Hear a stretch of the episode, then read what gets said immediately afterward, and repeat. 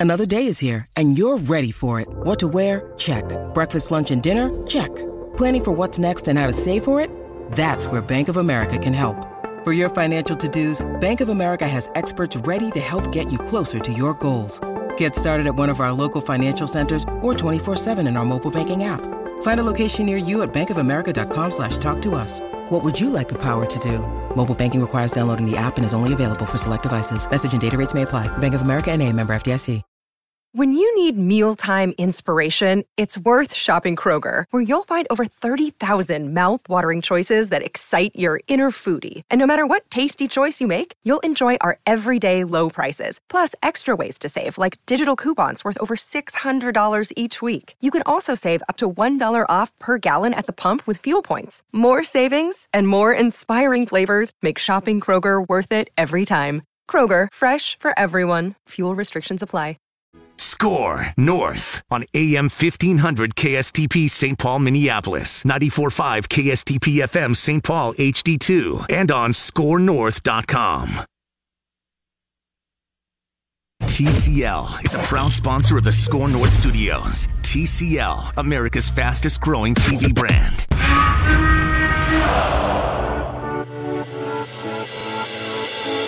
It's Purple Daily.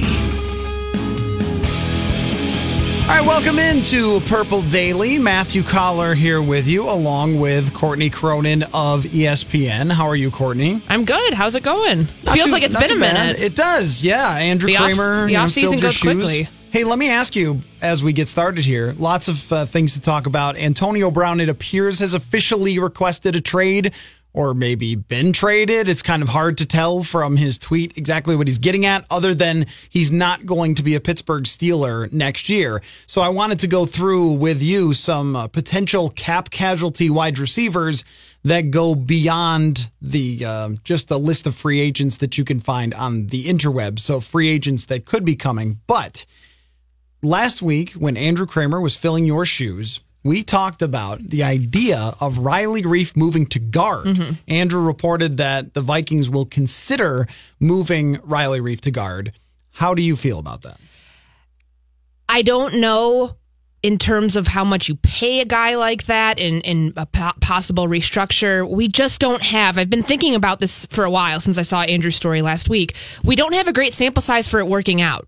Why do NFL teams keep thinking that this is the solution to fixing your problems along the offensive line? If you move him inside to tackle, uh, inside to guard, who's your left tackle? You're going to go out and sign somebody? Do you have the space for that? You're, because you're not going to. I mean, you're gonna. I don't think you're going to keep Riley Reiff at what he's making right now and scheduled to make in 2019 to move him inside to play guard. But then again, what kind of leverage do do you have? In order to do that, because you're kind of SOL without a left tackle right, now, and that's you know either way you're not in a good position. So let me give you a few options and you tell me which one you like. Okay, option A would be Riley Reiff stays at left tackle and they sign a guard, whoever it might be. Let's say it's not the top guard, but they sign someone else, like a Quinton Spain or AJ Cann, just a, just a guy basically who's a starting caliber left guard. Move Riley Reiff to left guard and draft with the 18th overall pick a starting left tackle move Brian O'Neill to left tackle would uh, be another option there. But just say draft one, fill it that way. That's option number two. Uh, option number three would be sign Donovan Smith, who is uh, probably, or Trent Brown. So those are your three options. And then two of them have Riley Reiff moving inside. Sign one of the top two tackles in the free agent market, uh, draft one, and move Reiff inside, or just leave him. Which one do you like? I say leave him. I don't. First off, and we've talked about this before about getting somebody who's ready to start at left tackle right away, right after you draft him. I don't think it happens. I think that the better chance and, and probably the better bet, if you're hedging on that, is that they're going to draft a tackle. If they do draft a tackle at 18, because right now every mock I'm seeing has them getting an edge rusher um, early on, which I think is you know to to a bigger point of you know what you're doing with your defense and what what that investment should be, and it should be on your front seven and your pass rushers mocks and all love that. defense They do, um, but in terms I just don't know. We I mean we saw the experiment and I do think that Riley Reiff is a better athlete. If we're if we're looking at the tackles, I think he's a better athlete than Mike Remmers. I don't think the Mike Remmers experiment really worked out well because you're taking an average athlete at best and moving him inside and asking him to play a position he never played before. And you wonder why the results were the way they were. I mean, it wasn't the right fit. I mean, do I think that Riley Reiff has the athleticism to play guard? Maybe I don't know. I mean, do, has he ever played guard before? I mean, he made he's been he made the switch from from right tackle to left tackle in Detroit, and then back to left tackle here. I mean, he's been he has the experience of that spot and I'm comfortable with him there. I don't know if, you know, the sample size that we've seen it working out, not so much. Um, that to me is maybe not the best option because I just don't know is it when in terms of what you're doing with your cap space and you know you pulled up that list from over the cap of you know potential cuts that we could be seeing at the tackle position. Do, do, I mean, do you really have like the type of money to be going out and paying these guys when you have so many other needs? I, I don't know. And I think re- the last time Riley Reiff played guard was I think he was at Iowa. Yes, okay. like his junior year at Iowa. That yes. was what like nine years ago. Yeah, like, okay. roughly, yeah. And the I'm sure it will translate. It'll come right back to him, just like riding a bike. and the experiment moving him to right tackle didn't work out no. particularly well, right. which is one of the reasons that Detroit decided not to exactly. pay him and move on from him.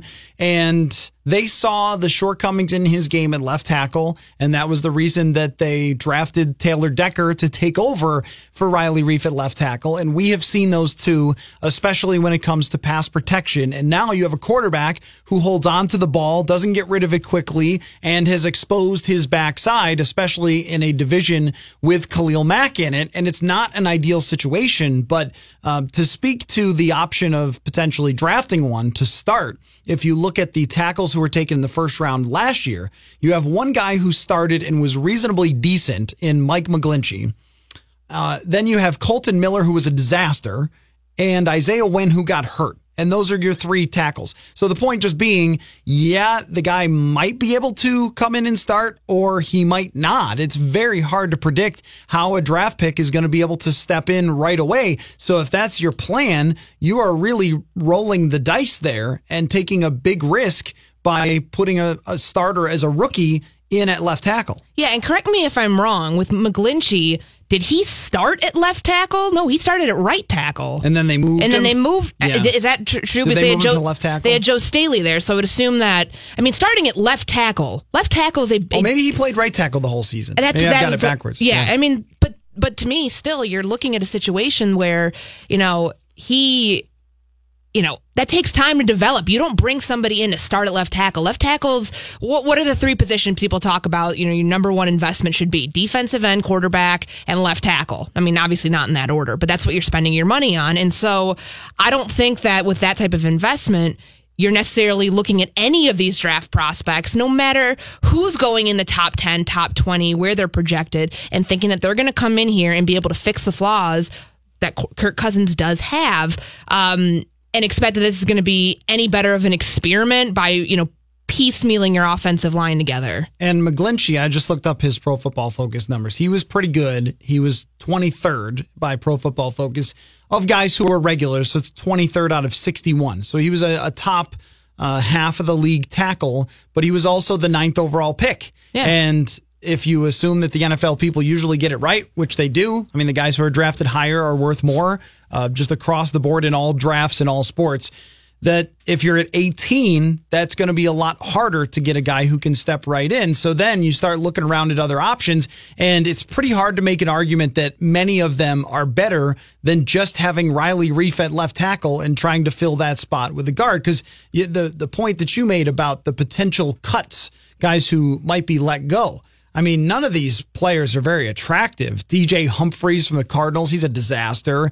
Jermey Parnell might be sort of kind of okay. A very, very old Jason Peters, who looked like he still had it last year, but then, uh, you know, Jason Fitzgerald of Over the Cap writes that that's kind of a 50 50 shot that that even happens, that they cut him. So, you know, the options are not many when it comes to this situation. And I think what they should do with the draft pick is either first or second round you take another tackle without the assumption that the guy's going to start. Because anytime you start thinking, well, we're going to draft for a guy to start this year, unless it's in the top 10, I think that that's where you get yourself in trouble. And maybe the Vikings even did with Laquan Treadwell. It, well, even historically, taking a look back at this past draft class, who were the best tackles and guards? The ones, as you said, drafted in the top 10. You yep. think about Mike McGlinchey, you think about Quenton Nelson, you think about, you know, the players that you know, went high and they went high for a reason. Yes, there was a run on guards. Yes, there was a run on offensive linemen. And I think I saw somewhere, um, someone said yesterday that they expect double digits taken potentially in the first two rounds, which I wouldn't be surprised at all. Yeah. Um, we there, know what, there are tackles. we Yeah. know how important those positions are, but if you're not getting them kind of like with the really premium, the lottery spots, if you want to call them, like I just don't think that that's going to work. And, you know, to one point on Riley Reiff, I mean, they made the mistake before.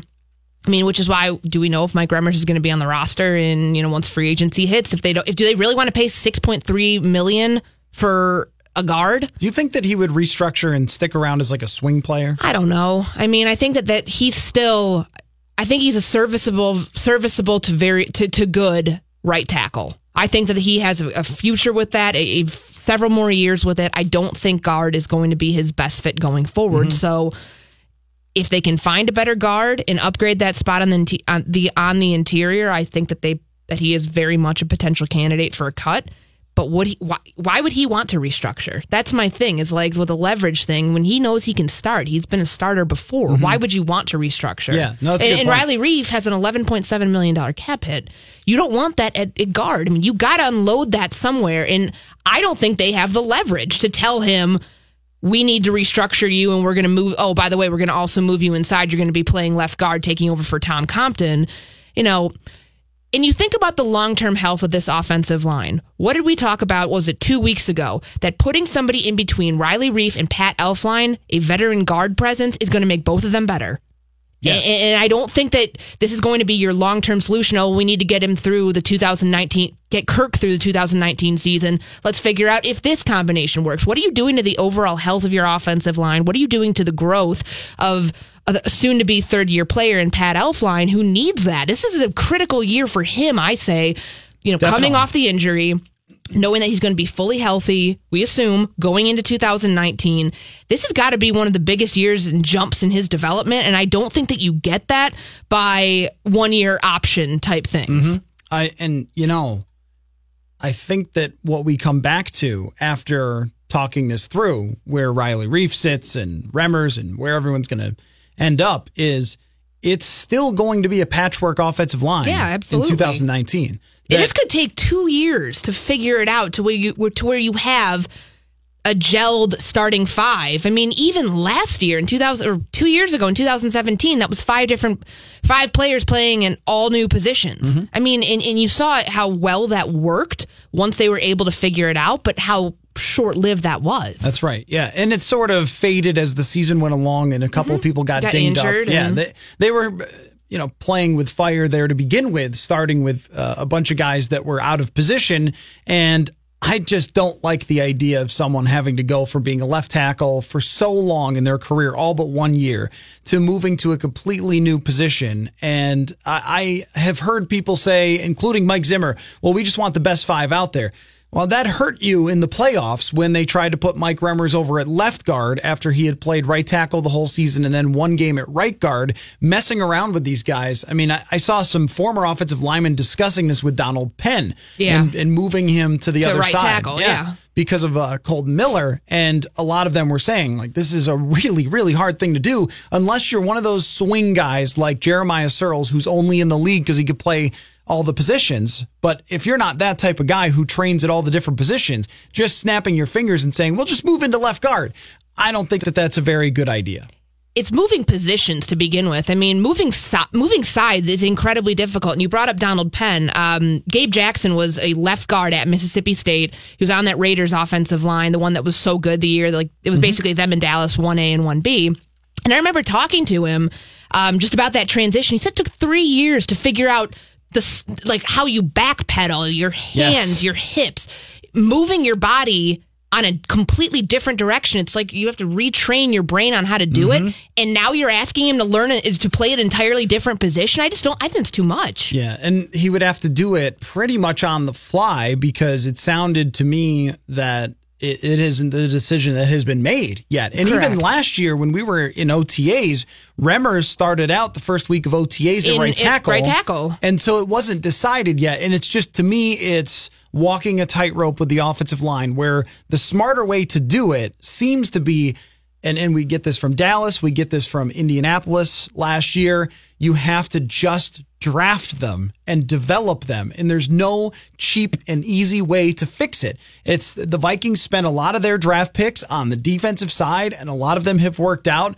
but they neglected the offensive line and they thought, oh, we'll just draft Willie Beavers. We'll just draft TJ All these, Clemmings. yeah, fourth and fifth round guys that never pan, very rarely pan out. Yes. And then a lack of continuity with offensive line coach. Some of that not their fault, obviously, but still, uh, it seems to me with a team like New England, their offensive line coach and the fact that they drafted and developed those guys underneath the same offensive line coach, that continuity benefits them. And when you watch the Patriots run schemes, it's they, they can do anything. They run all sorts of different uh, run schemes. And that's what Zimmer wants to be but that's going to be difficult unless you can put guys in their right spots and leave them there and develop them there. And I was thinking about even this because we're going to talk about Kyler Murray and the Vikings and whether that makes any sense. But if they drafted in the first two rounds a tackle and a guard in, in the first and the second, I think that Vikings fans would jump for joy Sure. if they did that. Well, I wrote something recently, just like a bold off-season prediction. Throw them all in the hat, and it was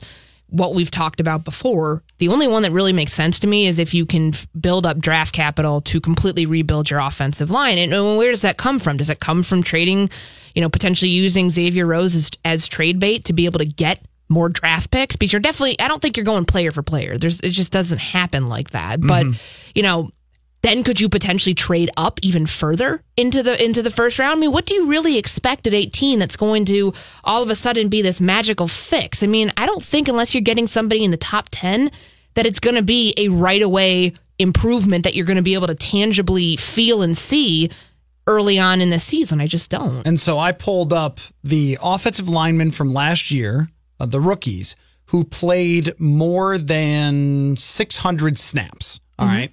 Only three of them were graded by Pro Football Focus to be above average, and two of them were the top two picks, Quenton Nelson and Mike McGlinchey. The other one was Braden Smith of Indianapolis. Even Will Hernandez, who everybody, including yourself, Yes. was punching your fist on the table about. Look at where he graded out uh, in the 2018 season. I mean, he was fourth uh, of the rookie of, the, rookie of the- linemen. Yeah. exactly. But I mean, like in big picture wise, I mean, we, we I mean, it's it's like the same argument that we have about Brian O'Neill of like.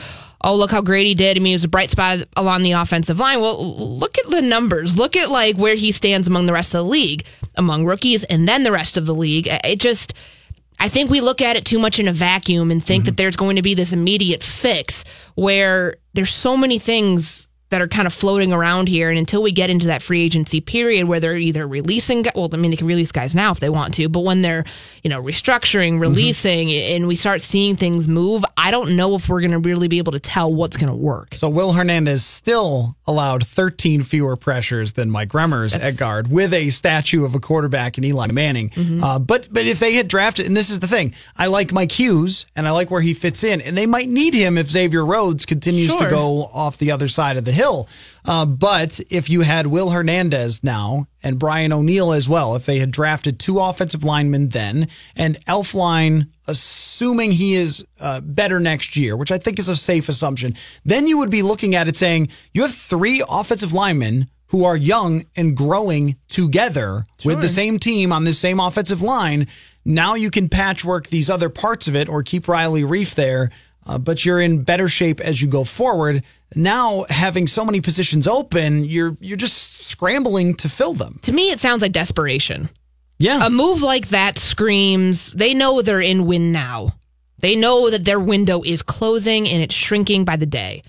But that's too desperate of a move to me because it just seems like you're, in a way, like robbing Peter to pay Paul. Yep. And I just don't think that that's the right way to do this if you're trying to really? I mean if you if you want to say you're you're doing this to piecework something together and that kirk is not your quarterback of the future and that you're just trying to get through the next two to three years okay you can admit that.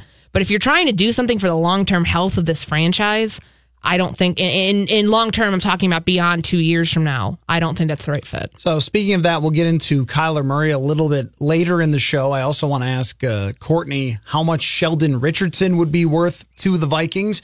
But next, if you watched any of the Alliance of American Football, which apparently over three million people did, It did better than the uh, Saturday night NF- NBA game. It did. Regular season. I don't know who's watching regular season on a Saturday night. So a lot of people watched January, the February. AAF, the Alliance of American Football. So we're going to talk with ESPN's Mike Rothstein next. He was covering a, a game. Where was he? In Florida? Yes, he was in Orlando. Okay, so he was in Orlando covering a game on Saturday and or Sunday. Saturday? This is over the weekend. Details. Um so You I, can't even find a replay of the AAF. I'm livid I, I know, right. I know you want to grind the tape. So I want to. I mean, I've got I've got priorities, but DVR. You should have DVR'd it, and then you could slow it down. Get a little clicker thing, you know, start circling guys, get your little drawer drawer do. Uh, okay, so we're going to talk with Mike Rothstein next about his impressions covering the Alliance of American Football and whether a spring league can work. We'll do that next here. You are listening to Purple Daily on Score North. Takes North Cool. Score North. Richardson taking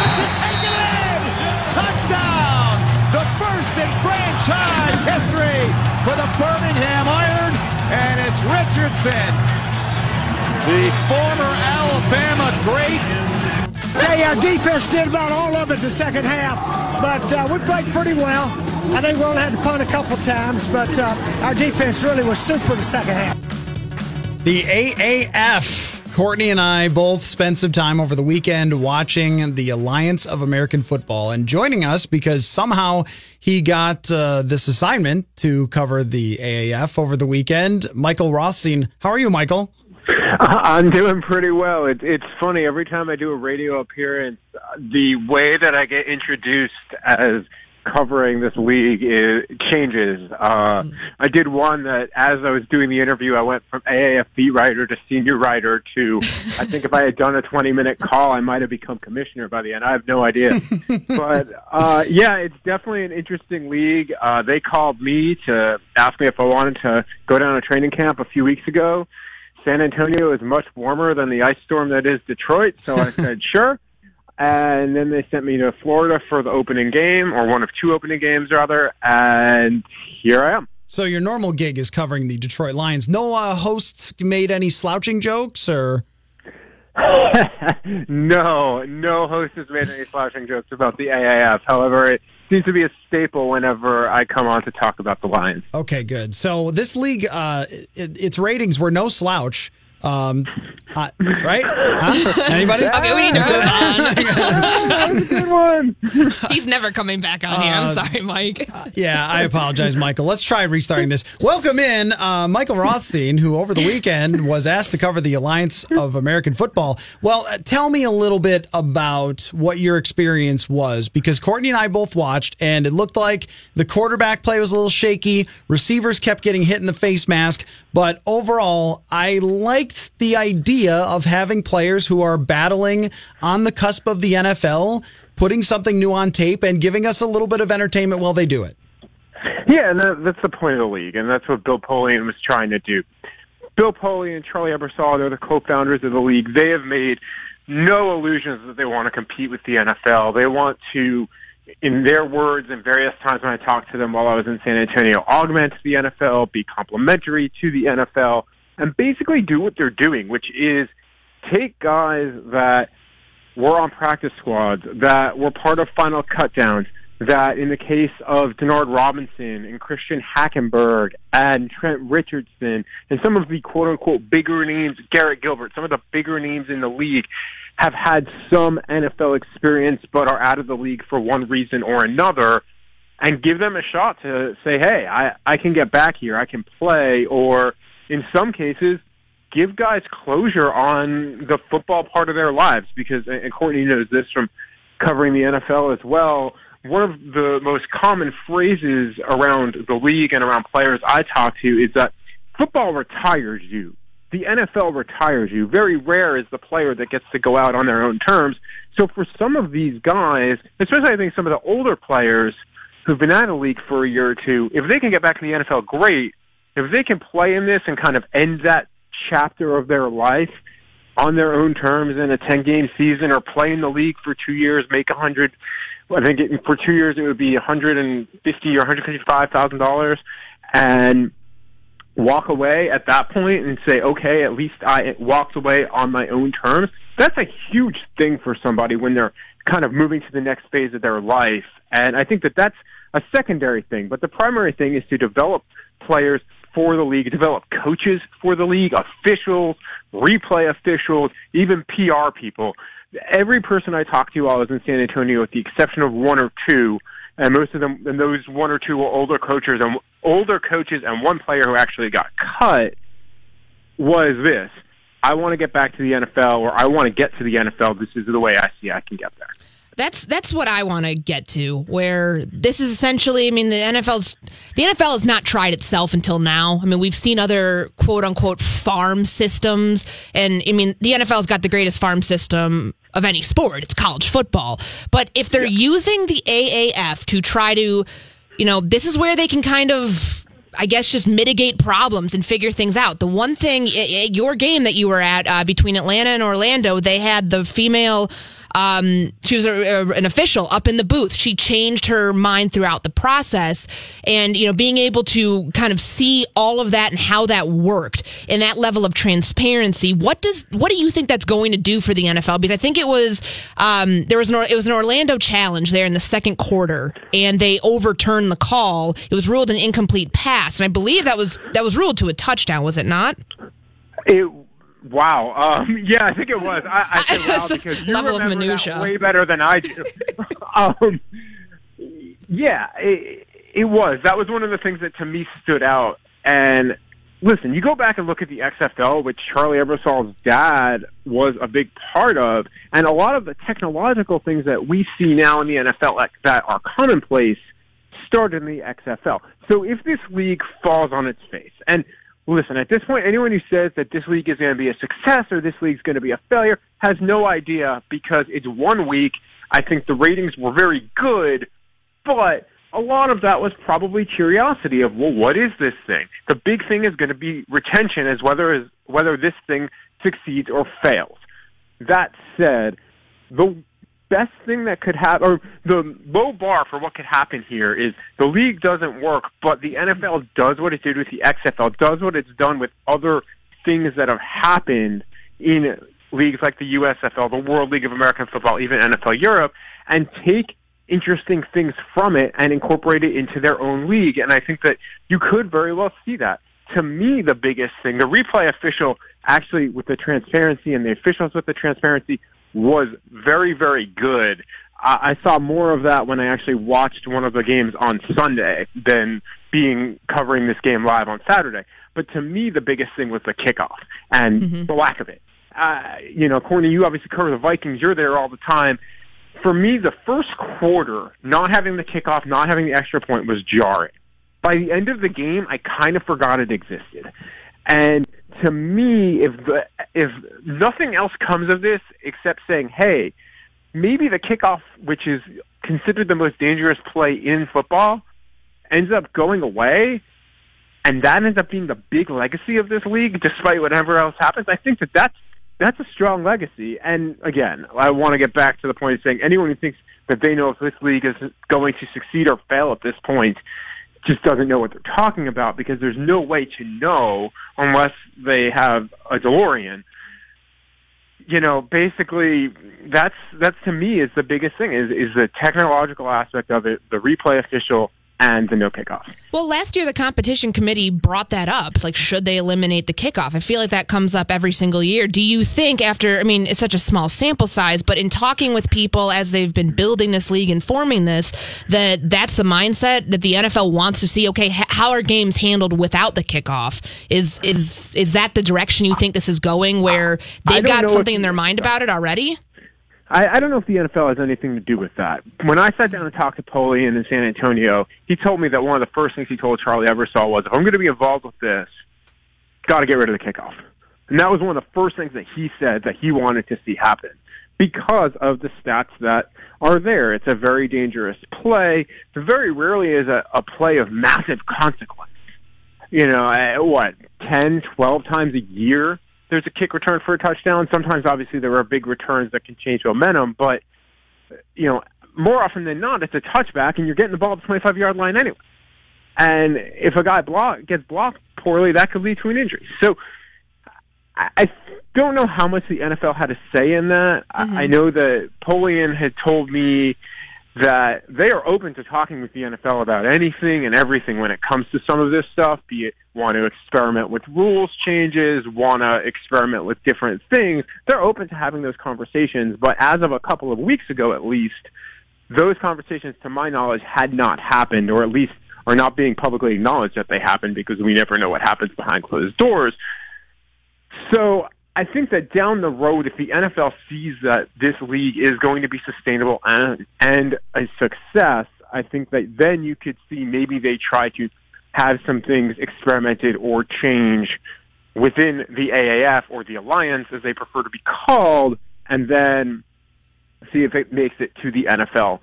From there, probably similar to what we see sometimes in the preseason, where they experiment with stuff then like they did with the longer extra point a few years ago, and then ended up implementing it. We are talking with Michael Rothstein. He works for ESPN, normally for NFL Nation as the Detroit Lions reporter, but uh, was covering the Alliance of American Football over the weekend. By the way, Michael, five touchdowns last year for uh, on kickoff. So very, very few plays of major consequence. There you go.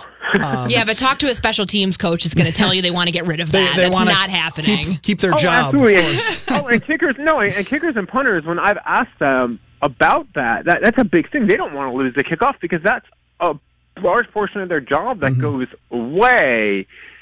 And frankly, I think at that point, that's when if there's no kickoff, if there's no extra point, that's when maybe you start seeing more kicker punter combinations if they ha- can find a guy that can do both and then that that eliminates those types of jobs. And and one interesting thing here, which doesn't get talked about a lot, but I think it's why they're able to kind of go on the fly and experiment with some stuff and and try some different things is the way that the organization itself is structured. It's a single entity organization, which means every one of these players is an employee of the Alliance of American Football or their parent companies uh, of their the names of their parent companies. Where the NFL, that's different. Every club has their own contracts and all of that, where this is different. All eight clubs are owned by the league, so they can kind of do a little bit more, and there's no union, uh, at least at this point, to really kind of step in and say, no, you can't do this, you can't do that, because of CBAs and things like that. So it's a completely different structure as well than the NFL, which is why I think they can maybe try things on the fly and be more experimental with stuff without having much pushback. Michael, let me, uh, before we let you go, ask you one question about the uh, Detroit Lions. Matt Patricia already on the hot seat for next year. I mean, what what do you see as uh, the sense for him? We made fun of him a lot in our media room, just for the slouching thing and just seem seeming like the wheels were coming off in year one. Uh, but is your feeling that uh, he has to step it up in the NFC North this year, or it's going to be another change in Detroit? It's tough to say at this point because he has he his contract, general manager Bob Quinn's contract, and quarterback Matthew Stafford's contract are all tied through 2022. They all have the same end date on their contracts. So I think that the Lions are really going to allow this to kind of be seen through and see their plan through. But, and I say but, if things don't get better in 2019, then yeah, I think everybody there's a chance everybody's on the hot seat there, and that's the quarterback, the general manager, and the head coach, because Matt Patricia and Bob Quinn are very much tied together. And at least as of now, Matthew Stafford is tied to both of them because of the contract that he signed that Kirk Cousins then topped. All of that said, if they show progress in 2019, then I think that you see that all three of them return, or at least two of the three, at least the GM and the coach, return in 2020, and then kind of it depends how Matthew Stafford plays in 2019 because really 2020 or two, the kind of start of the 2020 league year is the first time where it will be palatable from a financial perspective to even consider moving him. There's a lot of talk about him maybe getting traded this offseason. The amount of money that they would lose in that situation on a cap hit would basically render them struggling to compete in the 2018 season, and I just can't see that happening. So I think the earliest that you could see that move is 2020. And then if Matthew Stafford plays poorly again next year, hey, mm-hmm. listen, I, there's a chance that this past season was an aberration as everybody was kind of getting used to what Matt Patricia wants. They get rid of Jim Bob Cooter. They hire Darrell Bevell, who obviously people in Minnesota are familiar, familiar with. Darrell Bevell will run an offense that Matt Patricia likes. Ball control, run the ball. Let you know, give Matthew Stafford what he can do, but maybe don't. Even though Darrell Bevell said on Monday night that he wants to maybe stretch him a little bit and, and stretch the capabilities of what he can do. I think you're going to see a very ball control offense because that's what Matt Patricia wants, and Darrell Bevell can run that. So as long as those things are married together, I think that they have a chance to improve. But if that doesn't work, then who knows? That's a long-winded answer to your question of saying no. I don't believe he's on the hot seat. I believe his seat is a little bit warm, but nowhere near the type of situation that say uh, Jim Caldwell was in going into the 2017 season, where it was like, if you don't make the playoffs, you're probably losing your job. Are you guys having the Kyler Murray conversation over there, Michael? I don't mean in Orlando. I mean in Detroit. Yeah, no, I mean, uh, listen, I think that that from a baseball perspective, there are some people that are in Orlando that would love to be having that conversation, but I don't know where the A's actually are having training camp. But um, It's in Arizona. no, okay, well then, It's a good try. No, no one, in Good Or- no one in Orlando is talking about that. that said, no, I don't think they will. Listen, is it in time? Bob Quinn said last night that they're open to taking a quarterback at number eight. Well, sure. Right now in February, before the combine, they're going to be open to anything. But I can't see them taking a quarterback at number eight unless they fall in love with with one of these top two guys, which would be Kyler Murray or Dwayne Haskins from Ohio State. The one caveat with that is that Darrell Bevell was the guy that really went to bat for Russell Wilson and turned Russell Wilson into Russell Wilson. Mm-hmm. And I think you'll see a lot of comparables that Russell Wilson and Kyler Murray had. They're both on the shorter side. They're both they're both mobile. They both had potential baseball careers at one point. So there are some comparisons that can be there. But I just don't think that they would make that move at eight because they have too many defensive needs, and that's why that's why Darrell Bevell is now the offensive coordinator, and that is why we you know we just had that last conversation question about whether Matt Patricia's on the hot seat. They have too many needs and too many holes to fill, starting with tight end, pass rusher, cornerback, wide receiver. That you have your quarterback, and I can't see them really making a move at eight for this point for Kyler Murray. But I think, like every other team in the league, they are going to look at him because they're either going to potentially try to draft him or play against him. ESPN NFL Nation reporter Michael Rothstein. You can follow him on Twitter at Mike Rothstein. Uh, I'm glad you got a little Orlando vacation to do some work down there, Mike. And uh, we'll talk to you again in the offseason. We'll get the full free agency Detroit Lions perspective in a couple weeks. Oh, here. I can't wait for that. I'm jacked for that. I know you are too. Thanks for coming on, Mike. Hey, sounds great. Talk to you guys in a few weeks. There you go, Mike Rothstein there from ESPN. Um, if I were them, I'd be having the Kyler Murray conversation like we're going to have when we come back. True. Tease, tease for next segment. All right, we'll be back. It's Purple Daily here on Score North on 1500. Sports talk that leans north. Score North. Minnesota sports. Anytime, anywhere. ScoreNorth.com. Kyler Murray runs it. He's got to get out of bounds. Murray still moving. Wow! Look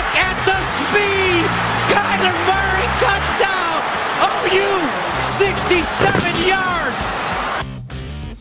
You did some play by play in your day, I'm not you, Gus Johnson, but I mean, that was pretty good. I love that. I mean, I was assuming that was Gus Johnson, yes. Yeah. Oh, okay. yeah. That I mean, I can uh, always. Red River shootout against Texas. Guns up. Guns up. Big Texas Tech fan over here. Um, um did no. You, did you, uh, you did some play by play, though, right? Back in high school and did, a little bit in college. Did you ever, did you ever scream? Did you ever go nuts for a play?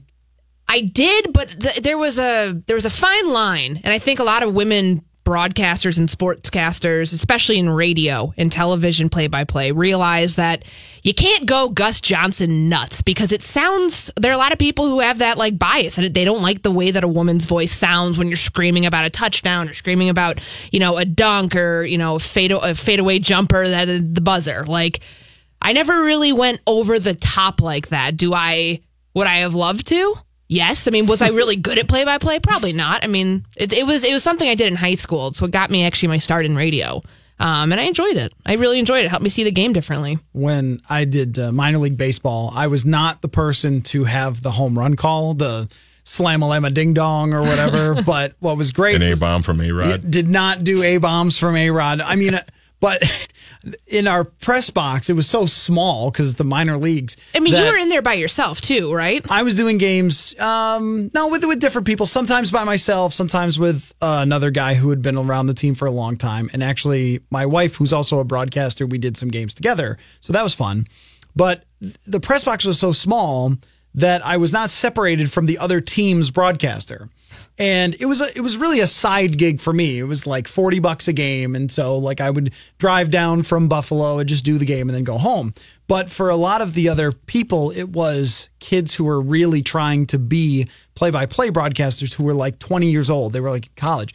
So there would be a lot of like, oh, who are they trying to copy? Sure. And so there would be some Vin Scully's. They'd be like, hello and welcome to the ballpark. Yeah. Like, welcome okay. to the yes. ballpark. Right. Like, so, okay, buddy. Like, this is the 1940s. Don't try to, co- you know. and then, uh, but some would be some would be the Gus Johnson screaming, and some would do the pun game, and it was fun to listen to. I really like Matt Vasgersian. He's probably of like anybody who gets like super jacked and excited when he used to do football.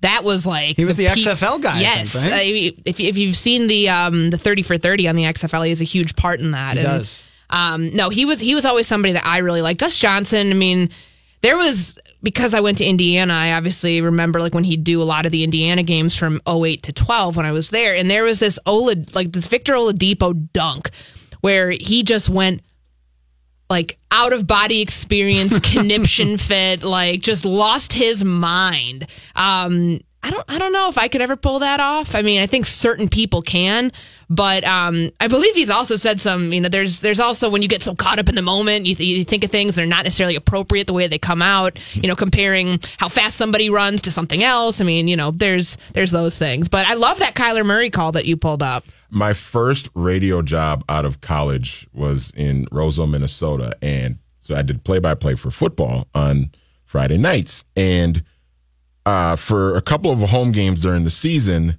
the head coach of the Roseville football team was actually in the press box with, oh, his, wow. with his headset Ooh. on, like literally sitting next to me oh, and my color That's guy. uncomfortable. I, so yeah, I've one, had that happen. One game that that we had, first play of the game, the quarterback on a option keeper runs it, just houses it 80 yards, first play of the game.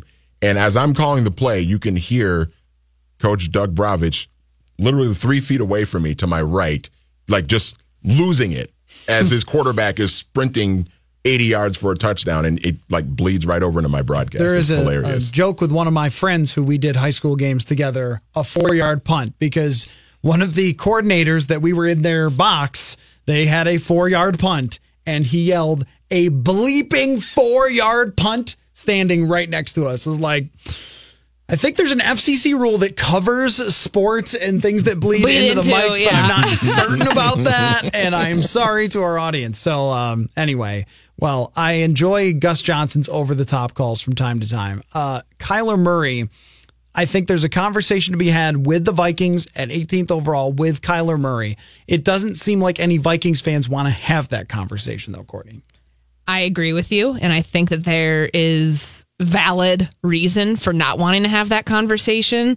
Um, I think the argument today that we're hearing about, you know, Kyler Murray's not going to be at spring training. So, I mean, he's already put that out there yesterday that he's going to declare, he, you know, he's going to go through with the NFL draft process. He's already been working out. He, you know, now, now the matter is where is he drafted? Is he going to be the first quarterback taken? Is he going to go to Arizona? What do you do with Josh Rosen? I think that those are more prevalent conversations that people are having than if the possibility that he stays, you know, if he's there at 18, if the Vikings take him, I mean, best player available is a strategy that Rick Spielman's gone with, but do you really think that that's the best option for them at 18 with so many other needs? I don't know. I, I don't think um, so. The combine is probably going to determine where he lands because Sure. I remember Carson Wentz in the interviews did so well that he shot up draft boards after the combine because they loved him in the interview rooms. And with Kyler Murray, if he can convince these teams that he is mature, which he did not seem so in his interviews at the Super Bowl, and I don't know why he did them, to be honest. Why are you going to go on Dan Patrick's show if you're not going to answer questions? But if he does better than that in the rooms, uh, there is a possibility he goes very high, and it is a reasonable possibility he goes number one and they trade Josh Rosen. And if that happens, then we're completely out of that conversation as the Vikings. But if there are teams who are concerned he's short, there are teams that are concerned that he's not up to speed for NFL offenses. When he gets compared to Russell Wilson, it's kind of like I understand the shortness, but Russell Wilson had played in multiple offenses and dominated and was kind of a savant when it came to being at the at the whiteboard and teams only passed on him because he's short. I don't know where Kyler Murray stands with all those things. The reason that I like it for the Vikings is just the general theory that you do not draft for this year. You don't draft to solve problems this year unless you're in the top five, but then usually you're looking down the road anyway. So you almost never draft to just resolve one issue right now. You draft for two to three years down the road. And if you're looking two to three years down the road with this team, I don't think you're sacrificing the 2019 version because the Vikings went 13 and three the year they didn't have a first round draft pick. Like they've built this team up over a number of years to be a competitor. And even if they draft someone who doesn't contribute in year one, just like they did with Mike Hughes, did not contribute really in year one, uh, they could still be every bit as competitive. And then they can also have a solution down the road and give Kyler Murray time to develop. I think there's a very good argument for that. I just am at the point now where he's fully committed to football, having trouble seeing him ever being in that conversation at 18 because we know anybody who can throw a ball even a little bit ends up at the top. And the reason I kind of have pause on it because my brain won't let me go there because the quarterback conversation of like what teams need quarterbacks. Why why do I keep going to the Giants? Like the Giants are like right here outside of my like my uh, right ear, and they, and I just keep hearing that buzz where you know if they are because let's go back to what Cliff Kingsbury said. I think it was maybe even after that game, Manny, the the call that you pulled up where he said when he was still at Texas Tech um, that he would draft Kyler Murray if he could, like he would take him right away. And I mean that okay, that was before he was the head coach of the Arizona Cardinals. So now that he is. Are you going to let him go get his quarterback? Go get his guy? I mean, this is a that is a Cliff Kingsbury prototype a quarterback like that, you know, from that same type of offense that you know he ran down there in in Texas at Texas Tech, I could very easily see Josh Rosen moving on via trade, but what type of leverage that they have, what kind like what do you get back for him? I mean, is he worth a third round pick, a second round pick? I mean, that was supposed to be your franchise quarterback. Would they mm-hmm. pass on that? And I don't know. I mean, I think that there's so many things that are tied up between the Cardinals and potentially teams. I mean, I'm not throwing Jacksonville in there, but I'm thinking of teams that need quarterbacks. Number one being New York Giants. That that's probably where this conversation starts and ends. You do wonder if it was a conversation when Cliff Kingsbury was hired Sure. about who he wanted to be his quarterback. Um, because even though they drafted Josh Rosen high, you don't want to stick a head coach with a quarterback that he doesn't want uh, unless um, you know you don't have any better option. Mm-hmm. And in this case, they might have a better option. Though I still like Josh Rosen. I mean, I, I think That was your favorite quarterback in last year's draft class. it was, and if you grade a quarterback based on his rookie year, uh, well, then I guess Peyton Manning is uh, he's no good, right? I mean, like or Jared Goff, who was just in the Super Bowl, who now everyone has decided is trash, but uh, I think he's just because he got outdueled by Belichick. I think he's still pretty good. Twenty four and seven over the last two years, and the number one and number two ranked offenses after a terrible, disastrous first year. I think the same thing is very possible for Josh Rosen. But the Murray conversation is interesting to me just because it points to this team is in win now mode and they should be. But the draft, when you pick 18th, you're not really in win now mode on that day unless there's a pick you're trading away for a player that's going to contribute right away. And quarterback for the long term viability of your franchise is vital. If Kirk Cousins isn't going to be the guy long term. We don't know right now. And if he is, if he goes 14 and 2 next year and you're like, okay, sign this guy to an extension, well, then you trade Kyler Murray and you get something back that's pretty impressive. And so I, I see very little downside to doing it outside of, yeah, you need an offensive lineman and you need to keep building the offensive line. But I think quarterback is still more important down the road. It's interesting. I remember sitting in that chair right across from you That back. one? Yes, in October. It was it was the three of us. It was you, me, and Judd. It was um, you know on Where a- was Judd sitting? Judd was sitting where I'm sitting right now. I'm trying to paint the picture because I don't believe we're on the live stream right now. And we're this not. is this is this is what radio is. I mean, you're supposed to paint the picture. This is why I was terrible at play by play. I never painted the picture Can, correctly. can you try to describe the shape of this table to people listening? Oh man, it's, It's a- like a spinner. yeah, it's a fidget spinner. Yeah, it's a fidget spinner. Table is a fidget spinner. Wow. Okay, uh, see, this you're your- so good at Tell your story. I'm sorry. Um, I just remember we were talking about it. It was like October, and I brought up a point of like, we're never going to be talking about Kyler Murray. It's unfair right now. I mean, this guy won the Heisman. Like, and, and even back then, we weren't even considering him among the top, you know, top quarterbacks taken that he was even going to go because obviously back then f- baseball was still with the A's was still the focal point, but it's amazing how quickly that conversation changed. And to me, it's amazing how quickly Dwayne Haskins has kind of become obsolete. B- big picture wise, right here, because everyone all in on Kyler Murray. He's an outside the pocket quarterback. He's accurate. He's shown that he can do it, but he's short.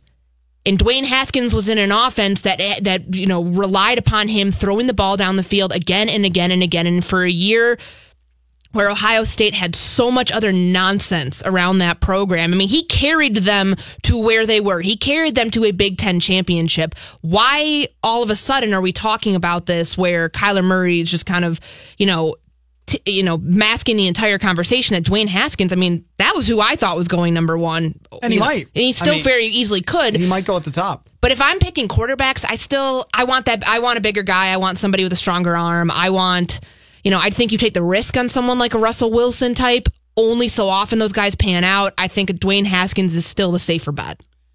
I think that um, guys who are big and giant with strong arms often don't work out, and you just go with the best football player you can find. Um, but the, you know, with the Vikings, it would be a steal pick with him, considering his talent. But I, I don't know if he'll get there. I think that we talk about him just because his situation is so unique, and he as a player is so unique that he's being talked about as the best athlete since Michael Vick to come out, and and that's that's really rare. So uh, the phone number is 651-646-8255 if you have a thought on the Kyler Murray conversation with the Vikings. Should we even be bothering to talk about it, or does it catch your ear as we think about the long term viability, not just the short term of the quarterback position with the Vikings?